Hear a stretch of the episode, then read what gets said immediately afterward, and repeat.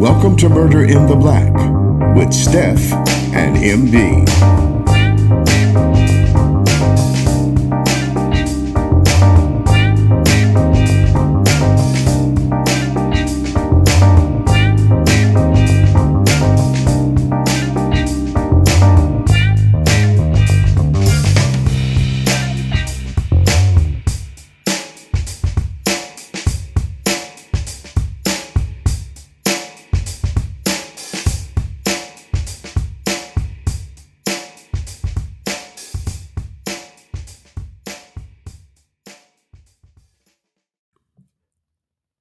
Welcome back to Murder in the Black. It is your host, Steph.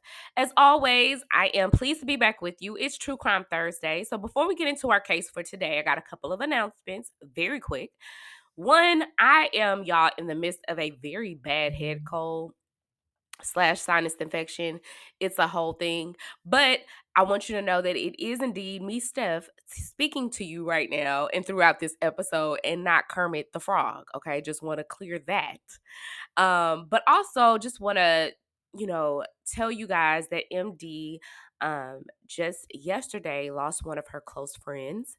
And so I want you guys to send her some love, um, some positive vibes as we allow her time to kind of get her affairs in order and help out the family but I also want to, you know, encourage her to get some rest because sometimes, you know, we want to busy ourselves with things. And so she has a lot going on just in her everyday life, but to have a situation where her you know one of her close friends um, passes away it it adds more to the pot right so we just want to send prayers and thoughts and positive vibes but let's get into our episode for today Today's episode is about Frederick Matting. I've entitled this episode The Usual Suspects. On November 2nd, 2010, the Cordova Police Department received several 911 calls. The callers told the dispatcher that they heard multiple gunshots in the area, and this happened around 4:30 to about 4:35 a.m. When police arrived on scene, they discovered a man lying on the ground. He had a wound to his pelvic area and had large amounts of blood coming from his head. It also appeared that he had been stabbed several times. Immediately, police start to collect evidence on the crime scene and they discover that there's blood splatter on the sidewalk, the ground, and the grass area. Now, there also was a blood trail that led to a car on the opposite side of the street. They were able to recover a gunshot shell casing, and that was by the car. And then they found another shell casing that was just a few yards away. They identified the victim as Frederick Matting. They found this out because his wallet was still in his pocket, along with his driver's license and $400 in cash. Immediately, the police knew that this was not a robbery because all of his belongings, including the $400 in cash, were found on scene. But based on the intensity and the torture of this crime, they knew that somebody had it out for Frederick. And the next course of action would be to notify his next of kin.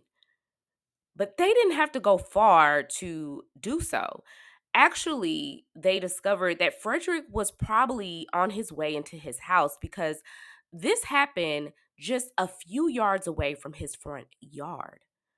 So the police identified his home, knocked on the door, and a woman came and identified herself as Patricia Matting. She said that she was his wife. Immediately, the police asked her, since this crime happened so close to her house, had she heard any disturbances, anyone arguing? Did she hear the gunshots? And she tells police, no. Police scratched their head, a little puzzled by the fact that she did not hear anything when they had multiple neighbors and people in the area who heard this disturbance. But they kind of chalked it up to maybe she was a deep sleeper, you know, maybe she just really didn't hear it. So she's asked if they can come inside. She agrees. And a bit confused, she tells police officers that she actually was awaiting the arrival of her husband back home. He was working overnight shift and was working overtime. And so she was wanting, you know, she was expecting him back home. They ask her if, if he has any known enemies in the area. Like, is, is there something going on with him? And she tells them that she knows of no one. So, after asking a couple of more questions, they realize that she really doesn't have any information. And then they tell her that Frederick was indeed killed. Police then go out to the neighborhood and canvass the area. They're trying to figure out, you know, since they had these multiple 911 phone calls, there has had there has to be somebody who has a little extra information. And they actually found several eyewitnesses. One person told police that they heard gunshots at about 4:35 a.m. And then one man said that he looked out his window and saw a large man wearing a yellow hoodie. They also saw that same man getting into a dark colored Ford F 150 pickup truck. The truck had been parked at a vacant house, and they actually left without their lights on after the murder was committed. So, in the driveway of that house, the police found an oil slick stain in the driveway that indicates that somebody was, in fact, at this vacant house and they had obviously been sitting there with their car on or car parked for a little bit of time. So, after they collect all of this information, the police are trying to figure out who the former owner was of this house because this seemed to be somewhat of a promising lead. And they discover that at one point or another, a drug dealer lived in the area. So they're trying to connect the dots or try to connect the dots. The police track down the former owner of this home. And he tells them that he's in the process of selling his house and he gave no one permission to be there. So if someone was there, he didn't give them permission to be there. And so he doesn't really have any other information. But that's not enough for investigators. They need to know was this former owner in the area on the morning of the murder? And he tells them, no, I was at home with my wife. They're able to substantiate this, and he's eventually ruled out. They're back at ground zero. But just the very next day, on November 3rd, they're able to get the autopsy back from Frederick's death and definitively say how Frederick was killed. Now, he had been shot in the pelvic area, he had been stabbed in the head and neck. He was stabbed four times in the torso and had multiple fractures to his arms and had 10 fractured ribs. Frederick died a horrific death. And it definitely indicated that this was a crime of passion. Since the police didn't get much information from Patricia, and then the lead of the former homeowner kind of dwindled and left the homeowner excluded, they went and obtained a cell phone warrant for a cell phone tower. Now, we've kind of talked about geodata here on Murder in the Black, but just to give you a quick refresher, basically every time you're in an area, there are cell phone towers, right? That give you that great 5G reception that we all try to have. Well, those cell phone towers collect your phone number, they collect your data. And so police wanted to kind of find out what was going on with cell phones in the area during the time of the murder. So the data was able to show them that the phone numbers that were used from anyone who had been in the area within a two mile radius from the crime scene. They also obtained Frederick's cell phone records because they needed to see who he was talking to and the whereabouts of, you know, the people in the area at the time of the murder. The police learned that he had been talking to a woman who stayed about 15 minutes away from the crime scene, away from his house, right? Because the crime scene was pretty close to his own home. The text message and phone calls were made routinely almost every day. And they discovered through the text message that this relationship that he had with this particular woman was an intimate relationship. They go and interview this lady, and she admits to police officers, yes, Frederick and I were having an affair. But she tells them not only were they having an affair, but she was indeed married. So the police kind of figure, okay, this is the usual thing, right? Like her husband did it. He had to do it. But as they do further investigation and research, they discover that not only did her husband not do it, but he had no idea that his wife was having an affair. Imagine that bomb drop. But they were able to exclude him as well because they discovered that he was actually at work at the time of Frederick's murder. They excluded both her husband and her. But imagine, just for a brief second, the amount of shock that had to be on that husband's face. Not only was your wife cheating, but yeah, by the way, her lover was killed. Ouch. So, right back again, the police are still at ground zero, left scratching their heads to how exactly or who exactly had motive enough to kill Frederick.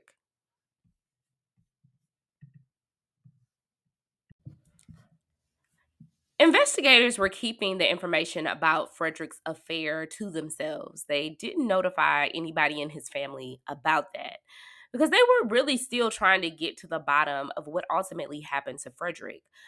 But around November 9th, they noticed that Patricia, his wife, was acting very strangely and downright suspicious.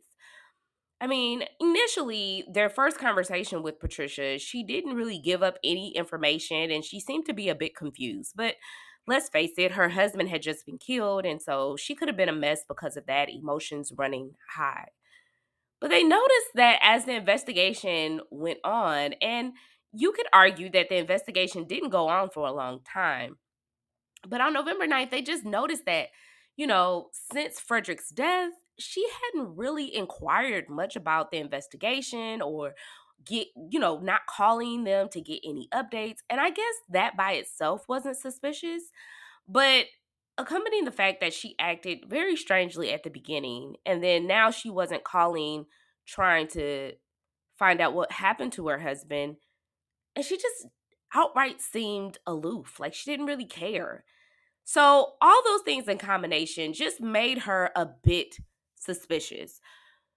So police did some digging and they discovered that in the days leading up to Frederick's murder, Patricia had been calling her local insurance agent asking questions about Frederick's life insurance.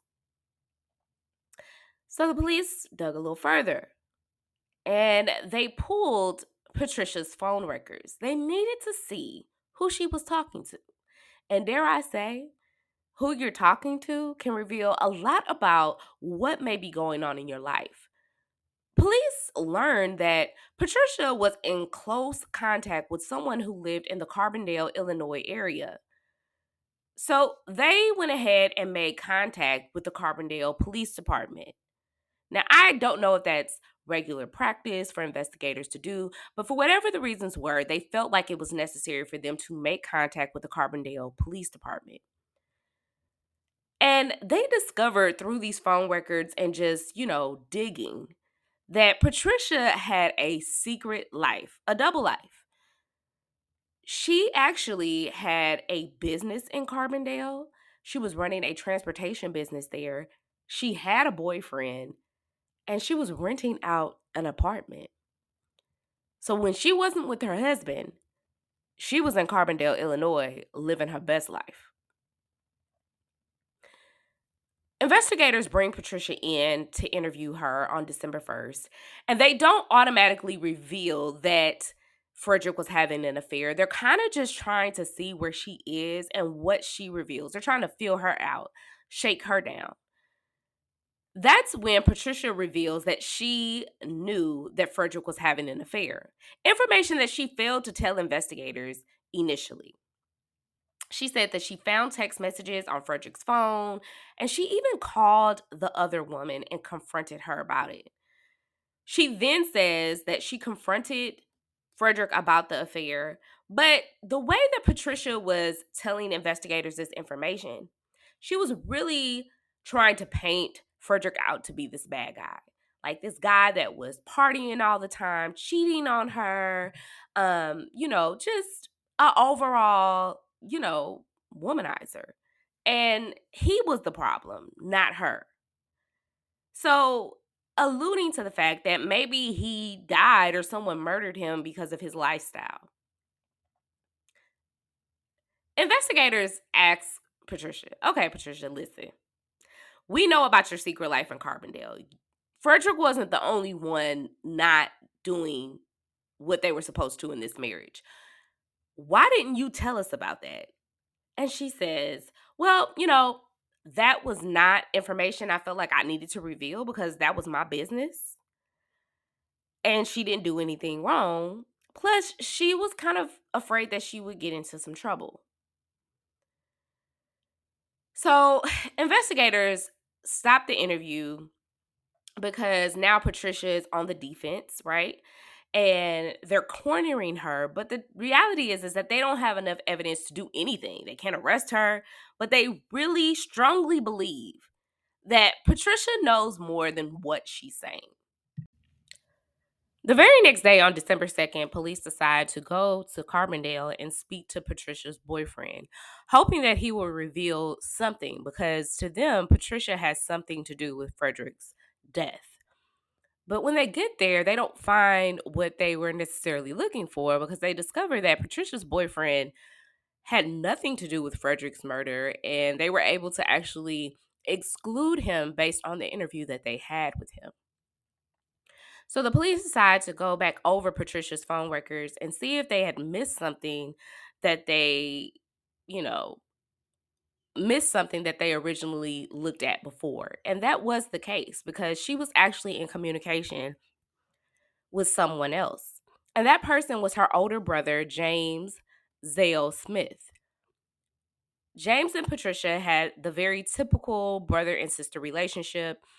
He was her protector. She was the younger sister who just adored her brother.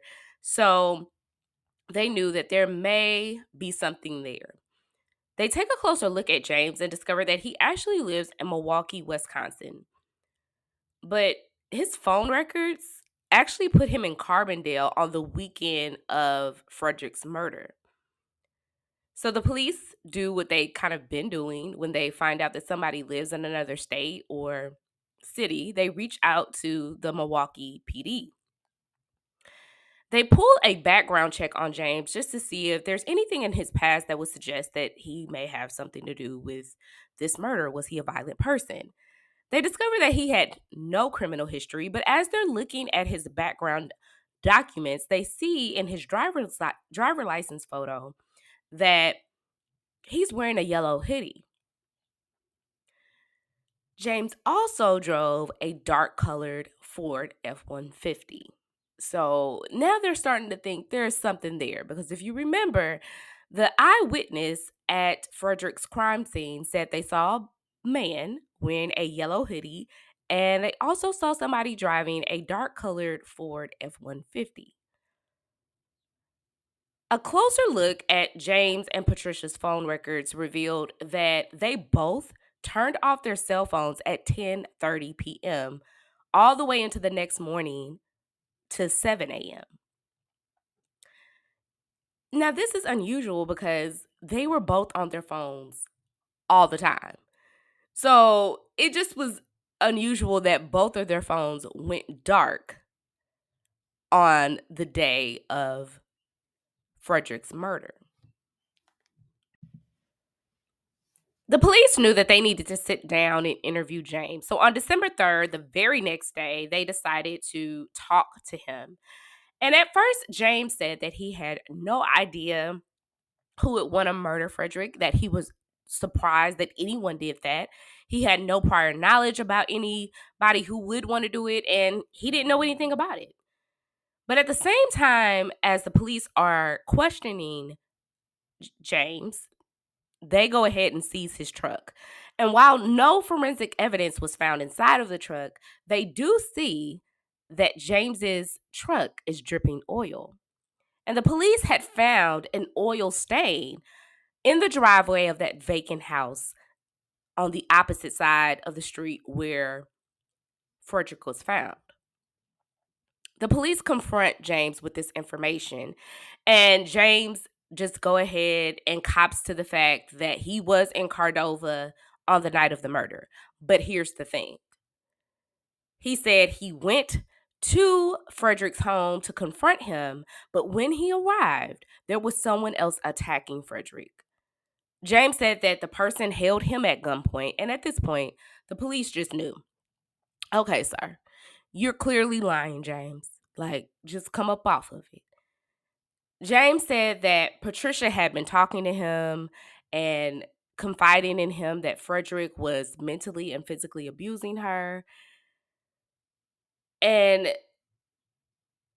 Frederick had been basically threatening to kill Patricia.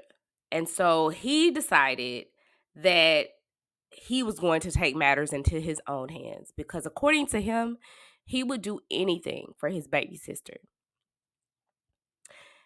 He told investigators that both he and Patricia turned off their phones the night before the murder, and then he drove almost four hours from Carbondale to Cordova and arrived there around 3:30 a.m. He said he parked his truck in that vacant house in the driveway where his car left an oil slick, and he waited for Frederick.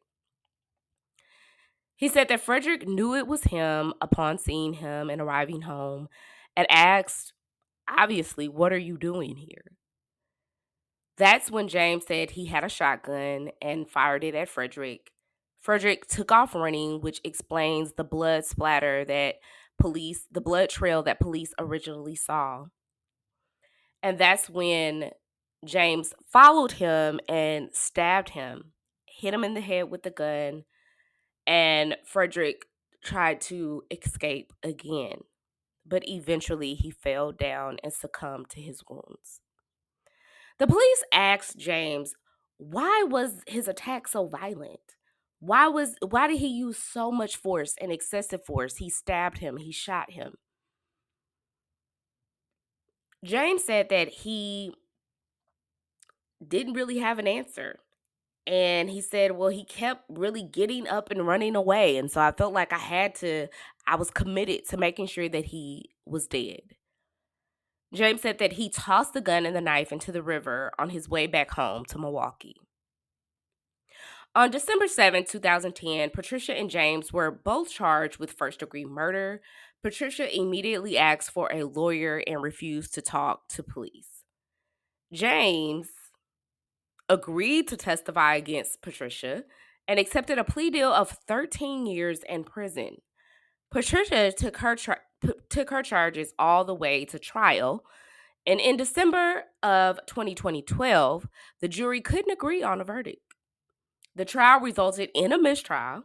Patricia's charge was reduced to reckless homicide, and she was actually sentenced to eight years. James died in prison in 2018, and Patricia has since been released. This is the story of Frederick Matting.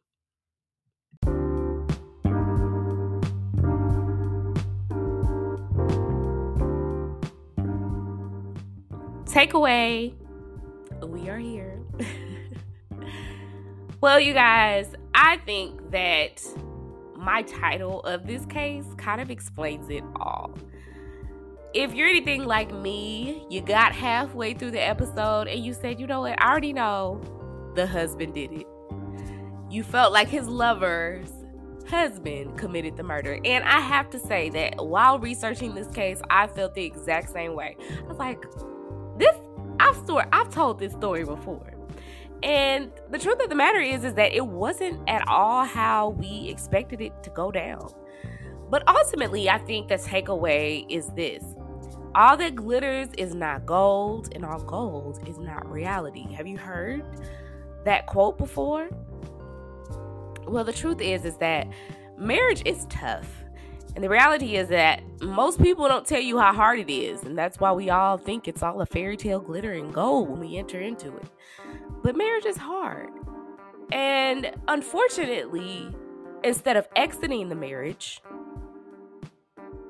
Patricia felt like she could take matters into her own hands and decided that her and her brother should be the judge and jury on what happens when someone crosses her or when someone has done her wrong. And we don't know the full story.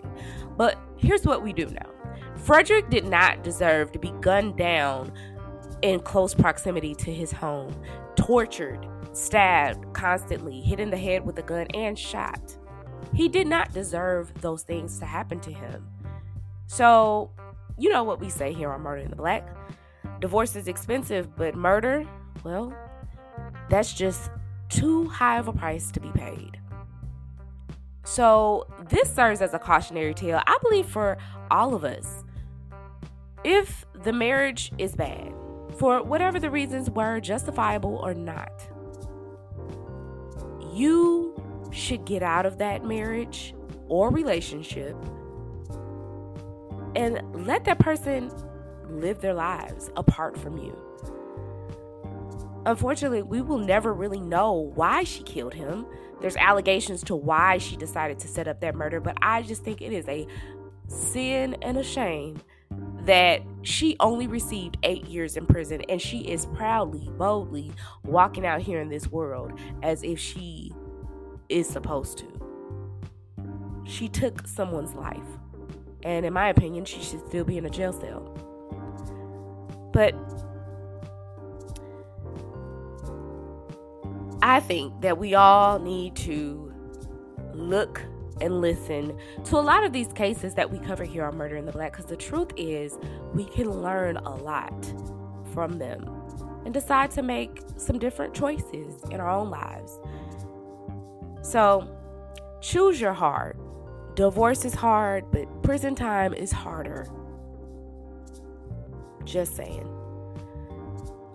But I know this case was pretty quick. We got through it pretty fast. But I had to come on here and give y'all a case that you probably guessed the ending wrong. so I hope that you guys have enjoyed this True Crime Thursday episode you know what we do here. If you've enjoyed the episode, make sure you rate and review us. It costs you zero dollars to do so.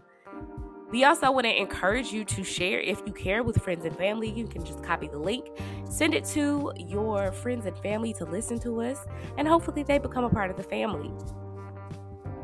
I want to encourage you guys to just send some positive prayers and thoughts our way, and especially to MD during this time where she has lost a close friend um, rest in heaven to Catherine.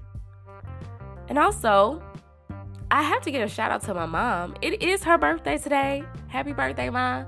Love you. But this is our episode. I hope that you've enjoyed it. And I will be back for another episode next week. Until next time, friends, this is Murder in the Black.